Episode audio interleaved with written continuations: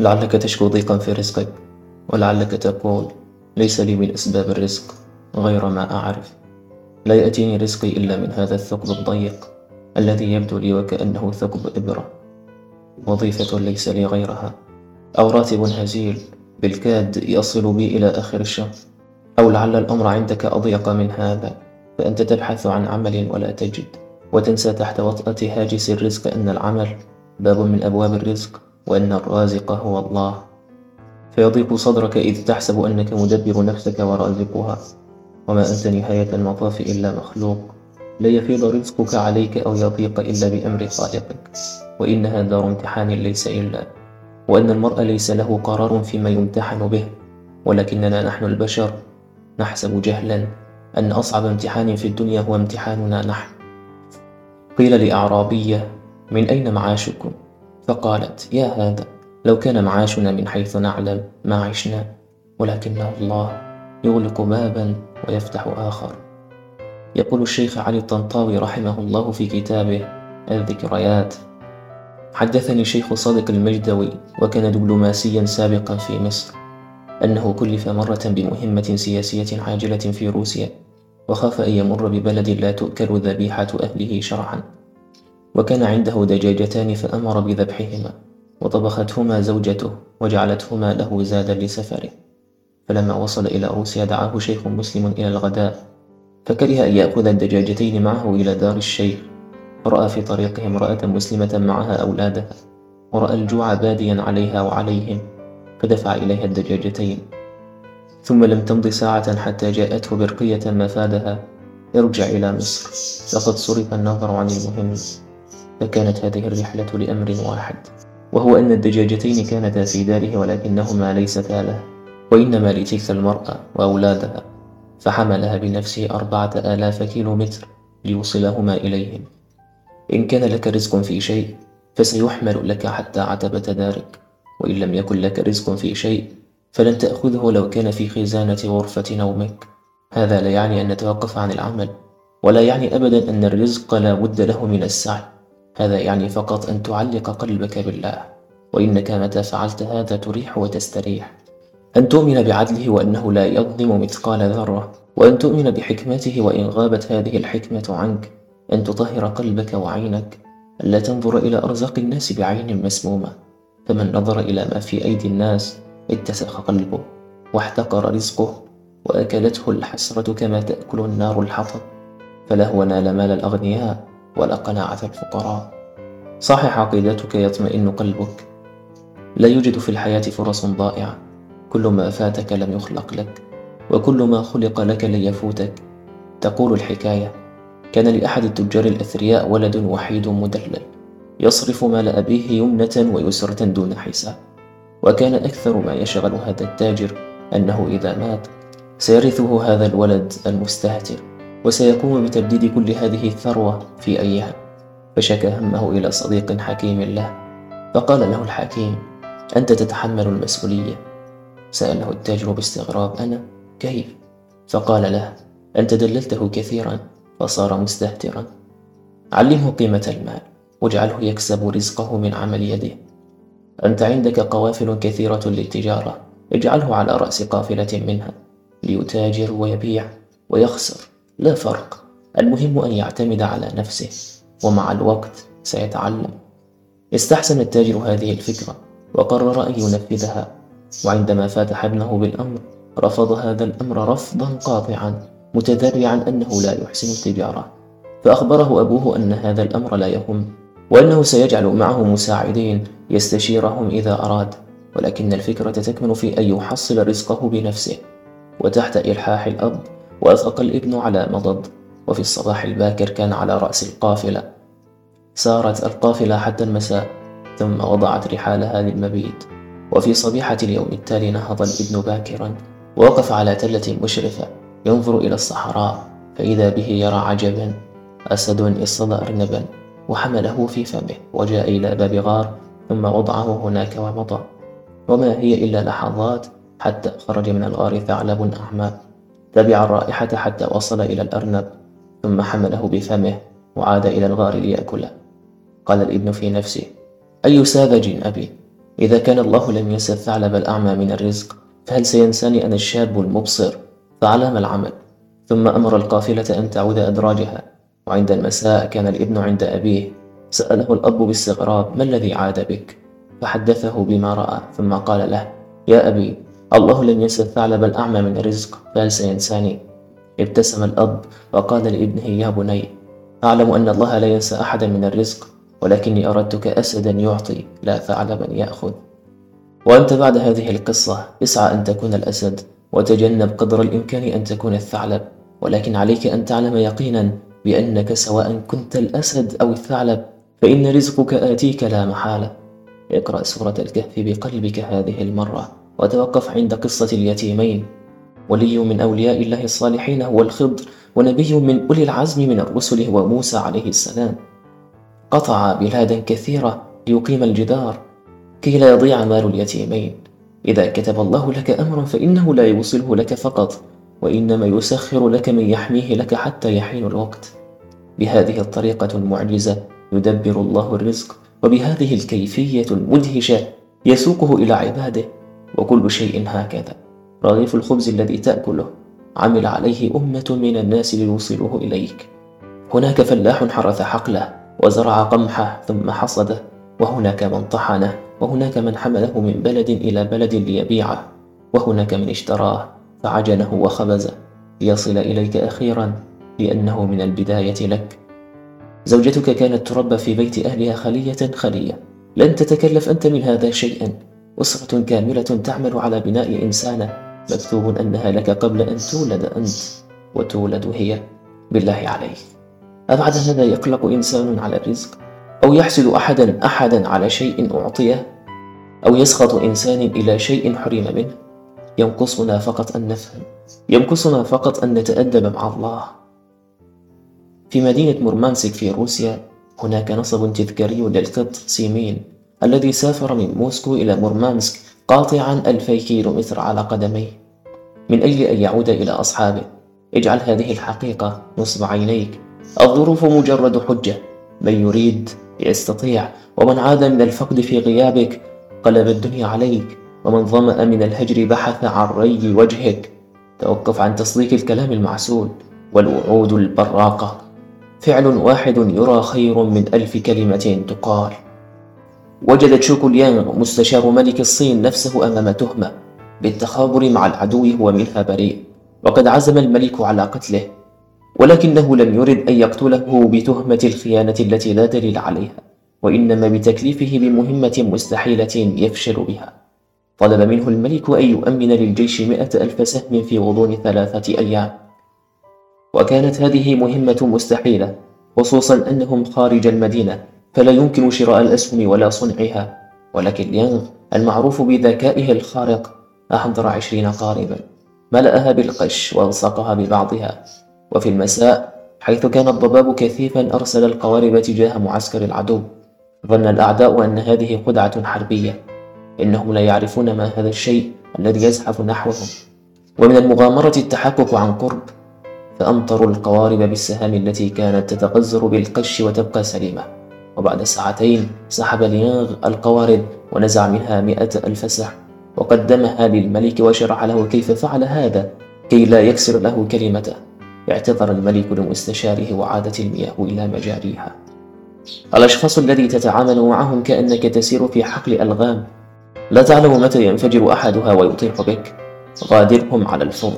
لا شيء أسوأ من علاقة تبقيك على حذر على مدار الساعة.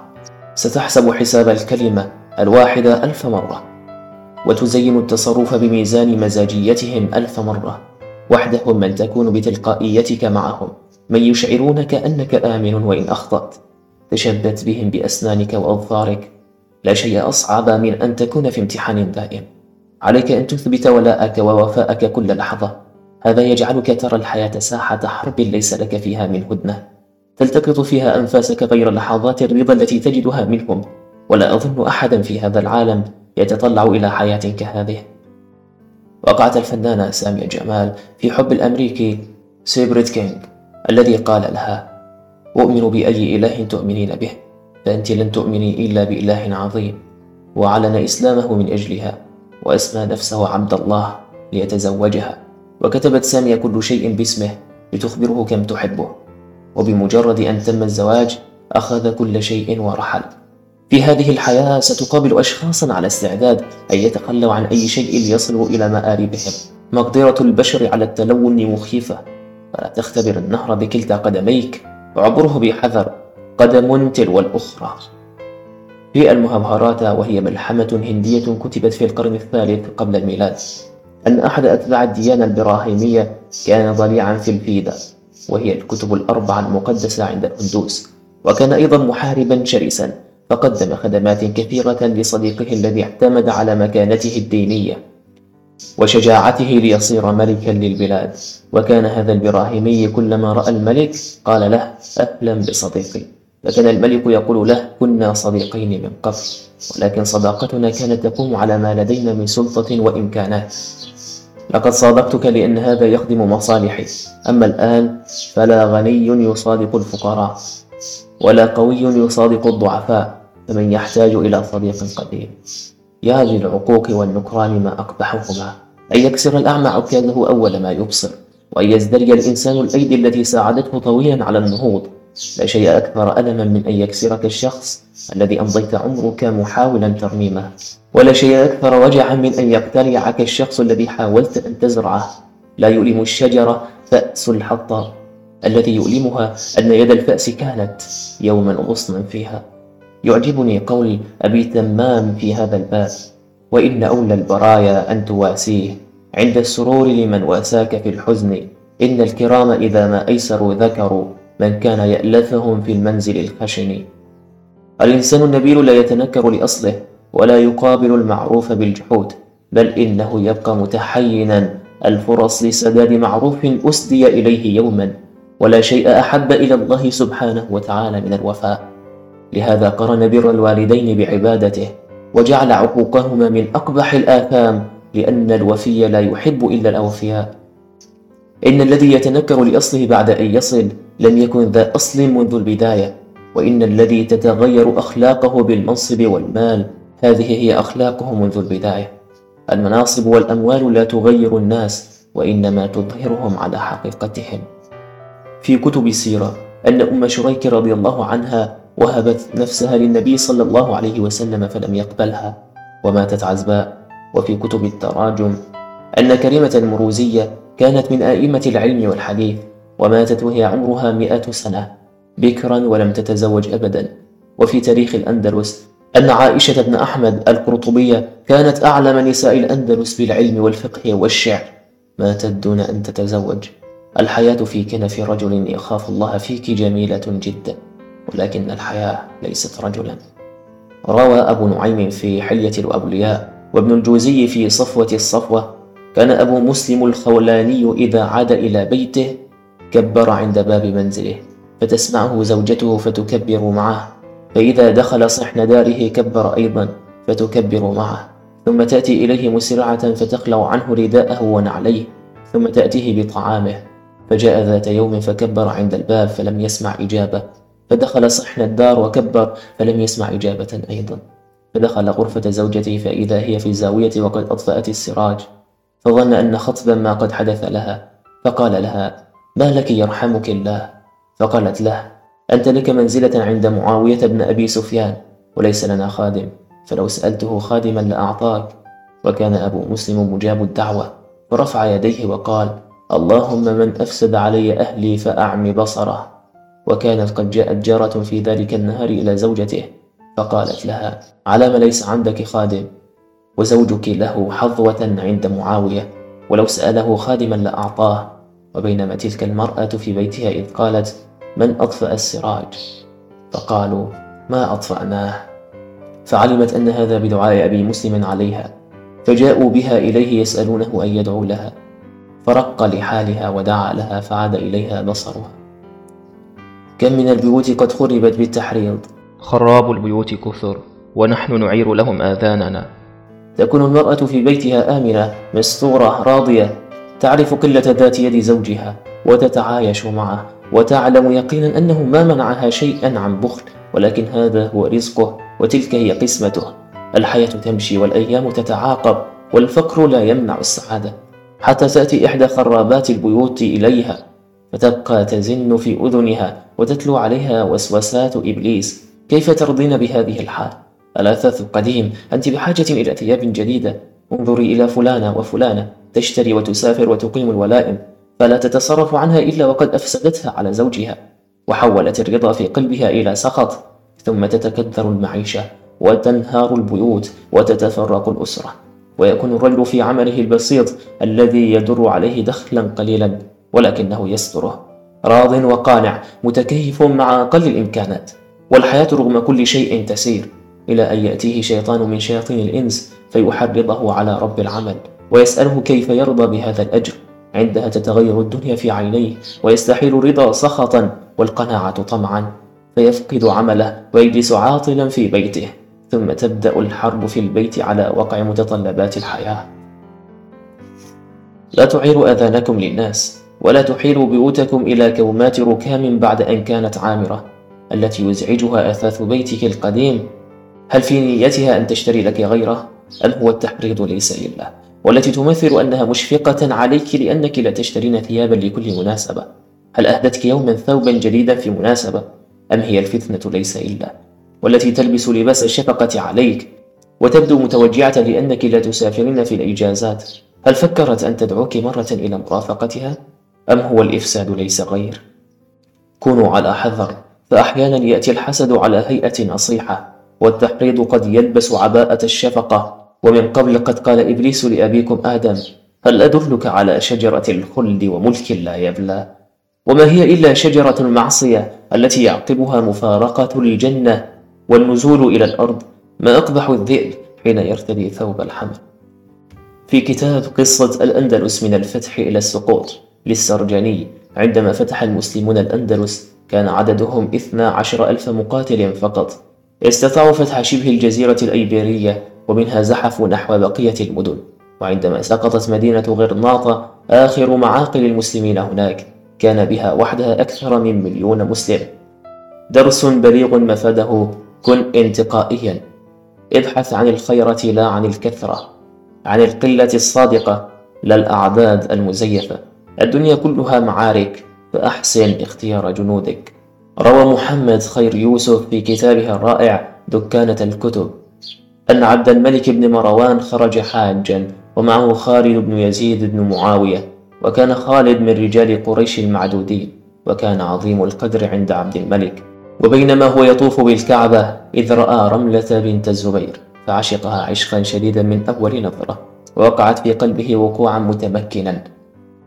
فلما أراد عبد الملك الرجوع هم خالد بالتخلف عنه فوقع بقلب عبد الملك تهمة فبعث إليه فسأله عن أمره فقال يا أمير المؤمنين رملة بنت الزبير رأيتها تطوف بالبيت فأذهلت عقلي. والله ما أبديت إليك ما بين جوانحي حتى عيل صبري. ولقد عرضت النوم على عيني فلم تقبله والسلوى على قلبي فامتنع منه. فأطال عبد الملك التعجب من ذلك وقال ما كنت أقول أن الهوى يستأثر مثلك. فقال له فإني أشد تعجبا من تعجبك مني ولقد كنت أقول إن الهوى لا يتمكن إلا من صنفين من الناس الشعراء والأعراب. أما الشعراء فإنهم ألزموا قلوبهم الفكر في النساء ووصفهن والتغزل. فمال طبعهم إلى النساء فضعفت قلوبهم عن دفع الهوى فاستسلموا له منقادين. وأما الأعراب فإن أحدهم يخلو بامرأته فلا يكون الغالب عليه غير حبه لها ولا يشغله شيء عنها. فضعفوا في دفع الهوى فتمكن منهم. فما رأيت نظرة حالت بيني وبين الحزم وحسنت عندي ركوب الإثم مثل نظرتي هذه. فتبسم عبد الملك وقال كل هذا قد بلغ بك. فقال والله ما عرتني هذه البلية قبل وقتي هذا. فوجه عبد الملك إلى أهلها يخطب رملة إلى خالد وذكروه لها فقالت لا أنزل على ضرة حتى يطلق نساءه. فطلق امرأتين كانتا عنده ورحل بها إلى الشام. غريب هو العشق والله غريب. وإنك لترى الرجل الحازم الذي له عقل يزن بلدا فتقول ما للعشق على هذا سبيل؟ ثم تطرحه عين كحيلة بالضربة القاضية فتسلبه نومه ورقاده وما على المحبين من سبيل ولا جريرة وسبحان من يحول بين المرء وقلبه وإنما الجريرة على الفعل لا على المشاعر وعندما أصاب خالد بن يزيد سهم العشق في قلبه طلب محبوبته للزواج فادخلوا البيوت من أبوابها أو تعففوا فإن العفة جهاد والله جهاد. وقع الأمير بيدرو وريث عرش روسيا في حب الخادمة إنيسيا فتزوجها وأنجب منها أيضا. ولكن والده الملك ألفونسو لم يكن راضيا عن هذا الزواج. وبتحريض من طبقة النبلاء أمر الملك بقتلها. فقتلت في دير المدينة بدم بارد أمام أطفالها. ولكن بيدرو لاحق القتلة واحدا بعد الآخر. وكان ينتزع قلوبهم وهم أحياء ويمزقها لأنهم مزقوا قلبه. وبعد وفاة والده أصبح بيدرو هو الملك. فأخرج جثتها من القبر ووضعها على العرش وأمر بمبايعتها ملكة من قبل الجميع. بعض الوجع يبقى إلى الأبد وبعض الحب لا يموت وإن مات الأحبة يروي إيسوب فيلسوف الإغريق الشهير قصة طريفة في كتابه الماتع خرافات. يقول فيها كان لفلاح شجرة تفاح عاقر لا تحمل الثمار فلم تكن إلا مستراحا للطيور المسافرة ومأوى للجنادب والحشرات. فقرر أن يقطعها وحمل رأسه وهوى عليها بأول ضربة ثم بالثانية فقامت العصافير والجنادب تتوسله أن يبقي على الشجرة. ولكنه لم يكترث لهذه التوسلات أبدا وتابع ما هو فيه. وعندما ضرب ضربته الثالثة كان قد وصل إلى تجويفها فأبصر خلية مليئة بالعسل ولما تذوق العسل واستعذبه ألقى فأسه. وراح ينظر إلى الشجرة على أنها مقدسة ويعتني بها عناية عظيمة. إن المصلحة الذاتية وحدها هي التي تحرك بعض الناس على ما يبدو أن بعض الأشياء لا تتغير على ظهر هذا الكوكب وأن الناس هم الناس في كل عصر. لا تتغير إلا الأسماء فقط. المصلحة الذاتية هي التي تحرك بعض الناس. هذا ما قاله إيسو منذ أكثر من 2600 سنة. وعلى ما يبدو أن الذين عاشوا قبل إيسو أدركوا هذه الحقيقة. كما ندركها نحن اليوم وكما سيدركها الناس الذين سيأتون بعدنا. هناك بشر خيرون لا شك. هناك من يشق طريقا ليمشي عليها الناس. وهناك من لا يمشي خطوة إلا إذا كان له مصلحة فيها. هناك من يزرع شجرة وهو يعرف يقينا أنه لن يأكل منها ولن يجلس تحت ظلها. يزرعها هكذا للناس. وهناك من يقتلع شجرة تنفع الناس فقط لتكون حطبا له. هناك من يحفر بئرا في بلد ناء لن يكون من نصيبه منها قطرة ماء. وهناك من يمنع الماء عن جاره. عندما اخترعت ميتسوبيشي حزام الأمان رفضت أن تسجل فيه براءة اختراع ومنحته مجانا لكل شركات السيارات في العالم. وعندما فقد الزوجان ليلند وجين ستانفورد ابنهما الوحيد الذي كان يدرس في هارفارد أسس في كاليفورنيا جامعة ستانفورد ليكون كل أولاد المدينة أولادهما. وعندما جاء التجار ليشتروا من عثمان بن عفان قافلته عام الرمادة وعرضوا عليه أن يدفعوا له عن كل درهم ثلاثة. أخبرهم أن الله وعده عن كل درهم عشرة وترك القافلة للناس. هناك بشر خيرون جدا. ولكن هناك بشر لا يناولون أحدا شربة ماء ما لم يكن لهم في ذلك مصلحة. فكان الله في عون من ابتلاه الله بهم.